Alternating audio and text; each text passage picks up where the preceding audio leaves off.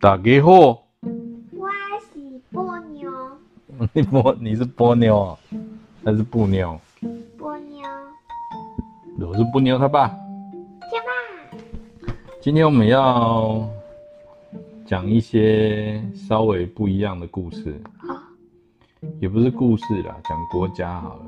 最近想要想说，不要讲那些绘本什么的，来讲一些，嗯，稍微有一点。知识，对，科普嘛，是科普嘛，也可以的。好，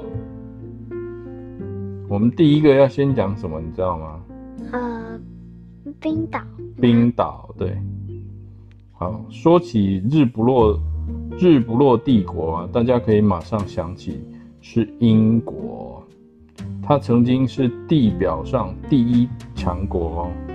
殖民地遍布天下，全世界大多数国家啊，在历史上都被他都被他攻打过。英国不是有送过美国那个？就是以前也是送人去美国，送去那个哪个？很高的那个东西。哦，哦你说自由女神哦，那是法国送的。哦，我搞不清楚。就算英国几十年来都走下坡路。现在的英国也不是一般人能惹得起的，大国啊，大国怎样都不敢随便招惹他，更别说那些小国了。我们算小国吗？我们算中国。我也不知道我们到底算不算。那他们可以跟中国打吗？他们会不会看不懂简体字？对，他们看不懂简体字。好。我也看不懂。但凡事啊，有一个例外。英国啊，家门口啊，有一个很凶的国家。这个国家人口才三十万，却啊三次跟英国开战，而且每次都让英国吃瘪。巅峰时期的英国啊，他那边统治着四亿多的人口。四亿？四亿多哦。靠着，我们台湾只有两千三万。两千三百万，对。三百万。这个国家靠着区区三十万人，居然能把英国打的脸打肿，这到底是哪一个人这么厉害？这个抗英奇侠就是位于北欧的冰岛。如果要问冰岛人哪里来挑战英国的勇气？那冰岛它它的很冷，它的地方很冷。对，好，我们就先来。我们就先来讲一下冰岛。冰岛哦，孤零零的飘在北大西洋上面，离欧洲大陆啊非常远。岛上一开始啊都没有人住，只有一群好那个海鸟在那边叽叽喳喳的。公元前四世纪的时候，有一些水手啊在海上迷路，阴错阴错阳差的飘到冰岛。欧洲人才知道这里还有一块没被开发的荒地耶。但是冰岛啊，太靠近北极，白天非常的短，没办法让植物吸收足够的阳光，所以啊，种什么都种不出来。冰岛的天气啊，也反复无常，有时候几个小时之内啊，太阳啊、风啊、雨啊都能轮着来，就好像天上有人在乱按天气按钮。按这个按钮下雨，按这个按钮出太阳，很痛哎。而且岛上啊有很多火山，时不时啊就一直喷岩浆，外加冰岛经常发生地震，还偶尔会来一点雪崩，反正呢就不太适合住人，只有一些喜欢自虐的苦学苦行僧会跑到岛上挑战极限。可是啊，他们也很多都受不了冰岛的恶劣条件，没有几天啊就跑了。直到公元八百七十四年，有一个叫英格亚纳逊的挪威人，因为犯了罪啊，被人家追杀，带带着家人啊逃到冰岛，他们就是冰岛的第一批永久居民，搭了几间海景房。就是住在海边的第一排，利用海岸边的草地啊，养一点牛啊，养一点羊，平常啊再去海里捞一点鱼，勉勉强强就能过了。就这样一代一代啊的传下去，亚纳逊家族呢站稳了脚跟之后，又来了很多新移民，大部分都是通缉犯，譬如说从丹麦啊、挪威来的北欧海盗，还有逃亡的奴隶。不过啊，想想也很正常哎，要不是走投无路，谁愿意去冰岛？你愿意去吗？你要去冰岛？我宁愿待在台北。你要待在台北啊？所以呢，冰岛这个地方啊，恶劣的环境，如果有别的地方可以去，大家才不去冰岛呢。可是冰岛啊，很狂野哦，不愿意被这些居民驯服，地震、雪崩一直登场。有时候啊，还有火山爆发，连着七八个月啊，还有喷毒气跟岩浆。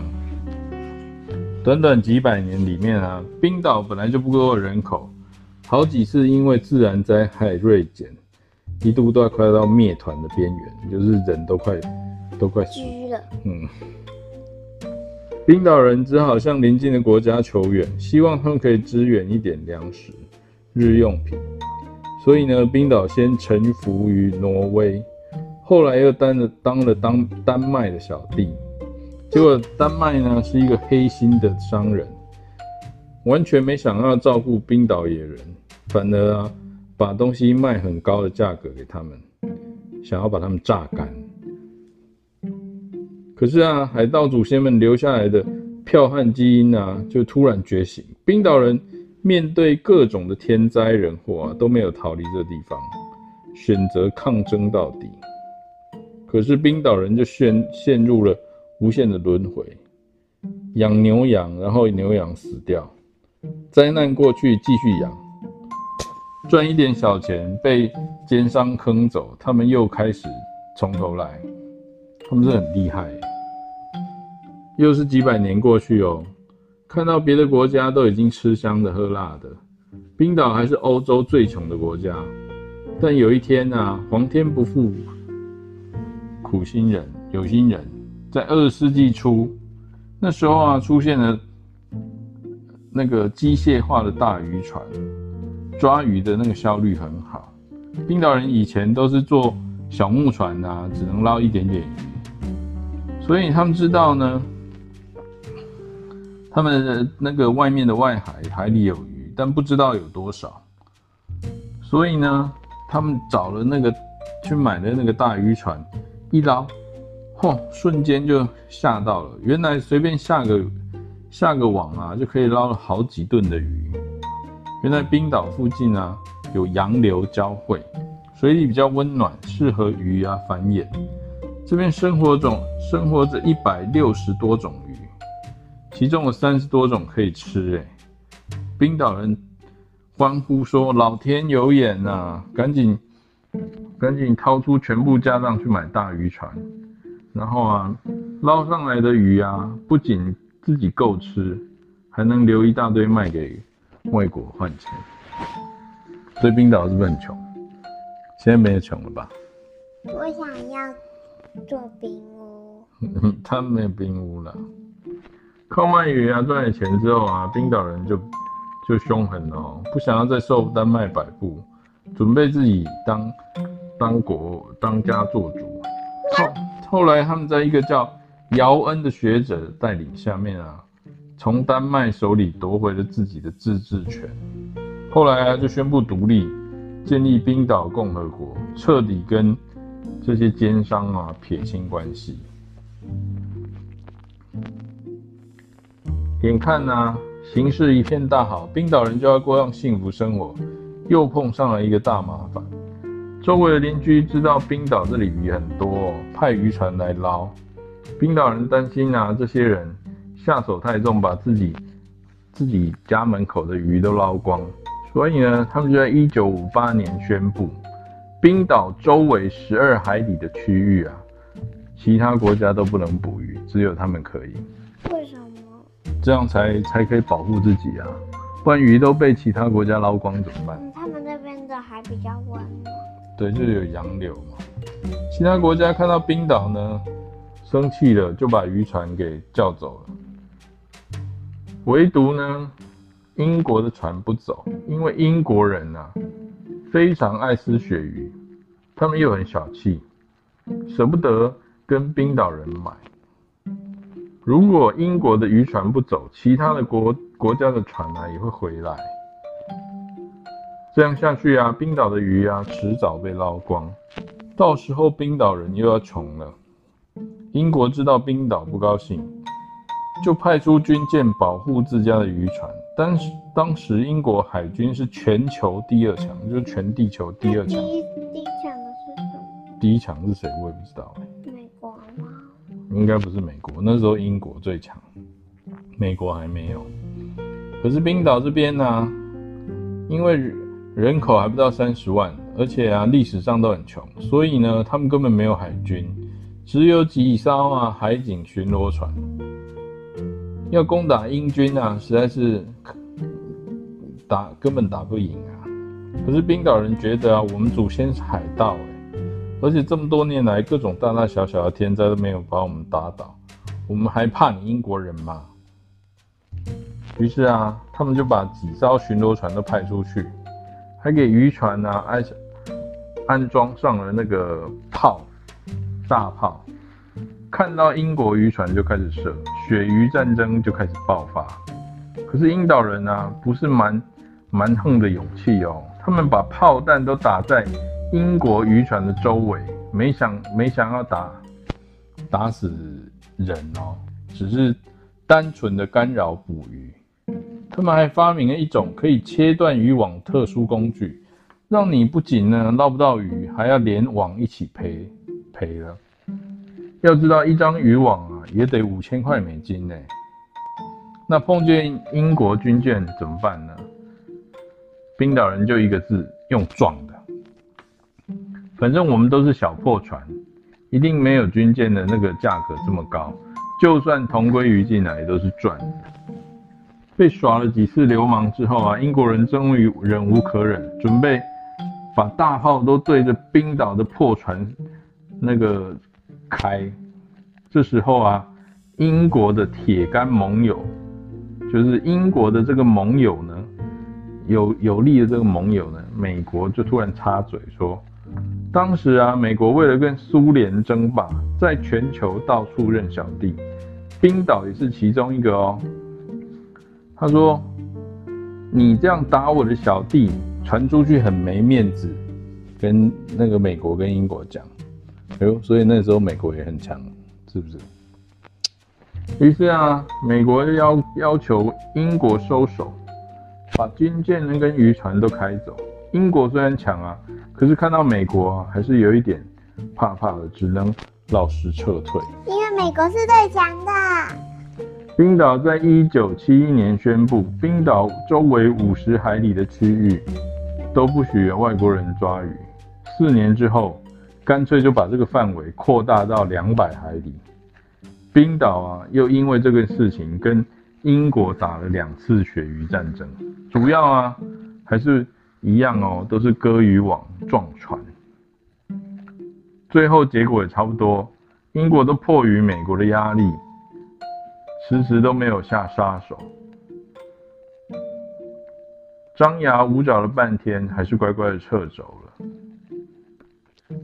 经过这三次的鳕鱼战争，英国再也不敢招惹冰岛，只能说鳕鱼有各种不好，鼓励老百姓吃其其他鱼，所以他们也是算是一种精神获胜，就是叫英国人民说啊，你不要再吃鳕鱼了啦，吃其他的鱼。不然吃鲑鱼，类似像这样，对不对？虽然而冰岛人啊保住了，虽然保住了自己的鱼，但是他们也意识到不能靠捞鱼啊过过日子，万一哪一天又被抢了怎么办？所以呢，他们就拿着鱼赚鳗鱼赚的钱，开了几家大银行，准备啊用金融体系赚钱。可是啊，二零零八年啊爆发全球经济危机。冰岛人根本没有准备，这几间银行啊就破产了，瞬间就把自己存的钱给赔光。紧接着，冰岛这个国家也破产了，欠下了一千四百亿美元的债哦。平均再分配给冰岛人，他们这些居民身上，相当于每一个冰岛人欠了三十七万美金，很多呢。三十七万美金，你知道多少台币吗？大概一千多万台币。可以买房子了。对，这要是其他国家啊，我想哦，全国上下都已经准备要跳楼。可是冰岛人啊，没哭没闹，就把呢。东西收一收，又又开始继续从头来过，而且从头开始赚钱。可是呢，虽然时至今日啊，冰岛都没有从那次打击中完全恢复过来，他们的经济还是不太景气。可是啊，根据联合国二零一五的调查，冰岛居然是全球最快乐的国家之一，在其他。组织搞的幸福感排行榜上，冰岛也是名列前茅哦。他们也是幸福感很多的国家。其实啊，你想一想也不奇怪，历史上各种恐怖的自然灾害都没能打倒冰岛人，现在只是经济不景气而已，又不是会让他们死掉，所以呢，迟早都会过去的，对不对？有没有钱跟快不快乐是两回事，是吗？你现在没有钱，你也是很快乐啊？因为我爸爸有钱。没有，你爸爸没有钱。耶。好，冰岛就到这里。你喜欢这个故事吗？也不是故事啊，讲历史。好好。还可以的。送你抽奖票。好，过来，下次我们讲别的北欧国家哦。拜拜。